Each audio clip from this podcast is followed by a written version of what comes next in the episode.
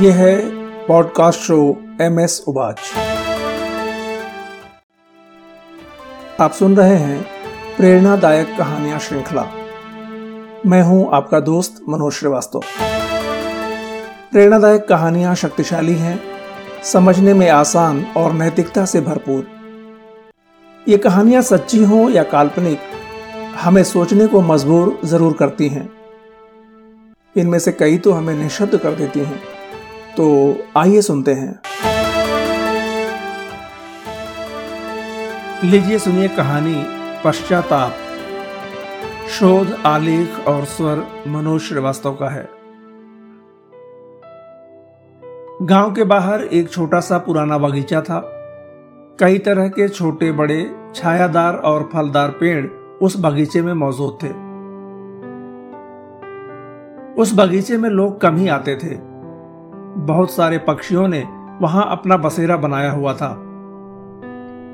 दिन भर सारे पक्षी इधर उधर उड़ते फिरते खाने पीने का इंतज़ाम करते और शाम को अपने अपने घोंसलों में वापस आ जाते। मज़े से रात गुजारते और अगली सुबह फिर से उड़ जाते। बगीचे के सबसे किनारे में पलाश का एक पेड़ था, जिस पर एक छोटी गौरैया ने अपना प्यारा सा घोंसला बना रखा था। जब दिन में बाकी पक्षी चले जाते, वह तब भी अपने घोंसले के आसपास ही फुदकती रहती थी। घास के तरह तरह के तिनके चुनकर लाती और अपने घोंसले को सजाती संवारती। पूरे बगीचे में इससे सुंदर कोई घोंसला नहीं था। एक बार गाँव का सर्वे हुआ और गाँव को मुख्य सड़क से जोड़ने का प्रस्ताव पारित हो गया। चूँकि गाँव तक जाने का सबसे सुगम मार्ग यही था तो यह तय किया गया कि इस बगीचे को काटकर यहाँ से सड़क का निर्माण किया जाएगा। एक दिन शाम को जब सभी पक्षी वापस आ रहे थे, तब उन्होंने लोगों को बातें करते सुना कि कल से पेड़ों की कटाई शुरू की जाएगी।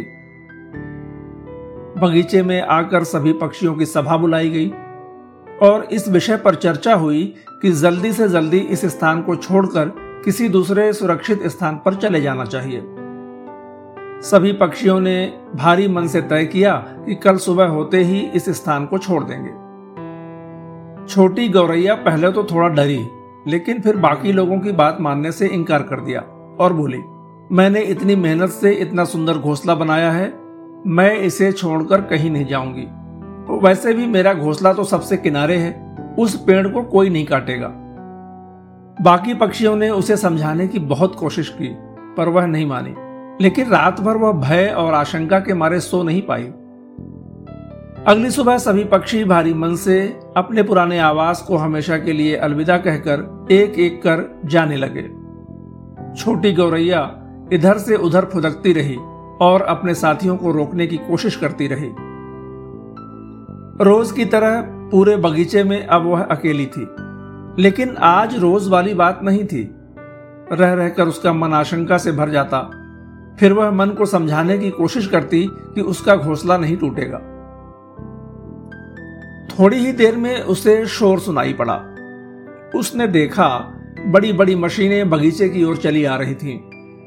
एक बार तो उसका कलेजा मुँह को आ गया, लेकिन अगले ही पल उसने खुद को समझा लिया और अपने घोंसले के पास बैठकर सारा नज़ारा देखने लगी। भीमकाय मशीनों ने आते ही बड़े बड़े पेड़ों को इस तरह से धराशायी करना शुरू कर दिया, जैसे कोई गाजर मूली उखाड़ रहा हो। सारा दिन यह क्रम चलता रहा। गौरैया ने आज कुछ खाया पिया भी नहीं था। सारा दिन मशीनों के शोर के बीच बगीचे को उजड़ता देखती रही। उसे थोड़ा सुकून तब मिला जब शाम हो गई और मशीनों का शोर थम गया। पूरा बगीचा वीरान मैदान में तब्दील हो गया था। बस कुछ ही पेड़ बच गए थे, जिनमें से एक पलाश का वह पेड़ भी था जिस पर गौरैया ने अपना घोंसला बना रखा था। मशीनें अब जा चुकी थीं। उसने राहत की सांस ली। उसे अब जोरों की भूख लग रही थी। अभी अंधेरा पूरी तरह से हुआ नहीं था तो उसने इधर उधर घूमकर खाने का बंदोबस्त किया और अपने घोंसले में आ गई। उस रात उसने भरपूर चैन की नींद ली। अगले दिन सुबह से ही सड़क का काम शुरू हो गया। चारों तरफ़ शोर ही शोर था। धूल के गुबार आसमान तक जा रहे थे। गौरैया का घोंसला जो अब तक एकदम साफ़ सुथरा था, अब धूल धूसरित हो चुका था। दिन भर वह बार बार घोंसले को साफ़ करती और धूल बार बार भर जाती। गौरैया ने सोचा, एक बार काम खत्म हो जाएगा तो वह फिर से घोंसले को साफ़ सुथरा कर लेगी। एक आध बार तो उसके मन में आया कि काश अपने साथियों के साथ वह भी चली गई होती। लेकिन जब अपने घोंसले को देखती तो उसका मोह फिर से जाग जाता। इस तरह से कई दिन गुजर गए। सड़क निर्माण पूरे जोरों से चल रहा था। गौरैया का खूबसूरत घोंसला अब खूबसूरत नहीं रह गया था। धूल और शोरगुल की वजह से उसका स्वास्थ्य भी खराब हो गया था। लेकिन वह अब भी अच्छे दिनों का सपना मन में संजोए हुए थी। उसके सारे सपने उस दिन चकनाचूर हो गए, जब एक भारी भरकम मशीन ने आकर एक ही झटके में बाकी बचे पेड़ों को जमींदोज कर दिया। गौरैया का प्यारा सा आशियाना, उसका घोंसला अब न रहा था। दुख और पश्चाताप में वह सिर धुन रही थी।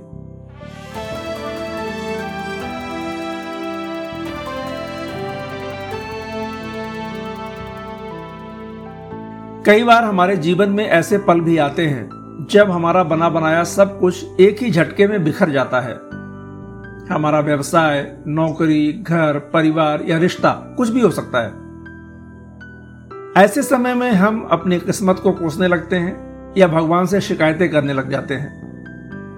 लेकिन वास्तव में कठिन परिस्थितियाँ हमारे हौसले और समझ की परीक्षा हैं। ऐसे में हम किस तरह प्रतिक्रिया करते हैं, कैसे निर्णय लेते हैं, उसी से हमारा भविष्य निर्धारित होता है। विषम परिस्थितियों में हमें खुद को मज़बूत रखते हुए कई बार कठोर निर्णय लेने की ज़रूरत होती है। बहुत बार हमें उन चीज़ों को भी छोड़ने का निर्णय लेना पड़ सकता है, जिन्हें हम बेहद प्यार करते हैं। जो लोग परिस्थितियों के हिसाब से खुद में बदलाव करने की ताकत रखते हैं, वही ज़िंदगी में आगे बढ़ते हैं। बाकी या तो ताजिंदगी दुखी रहते हैं या बर्बाद हो जाते हैं। केवल पश्चाताप ही उनके हाथ लगता है।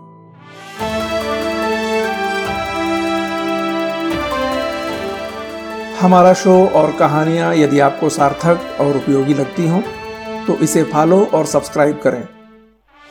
कमेंट करें और दोस्तों के साथ साझा करना ना भूलें। फिर मिलते हैं एक नई कहानी के साथ।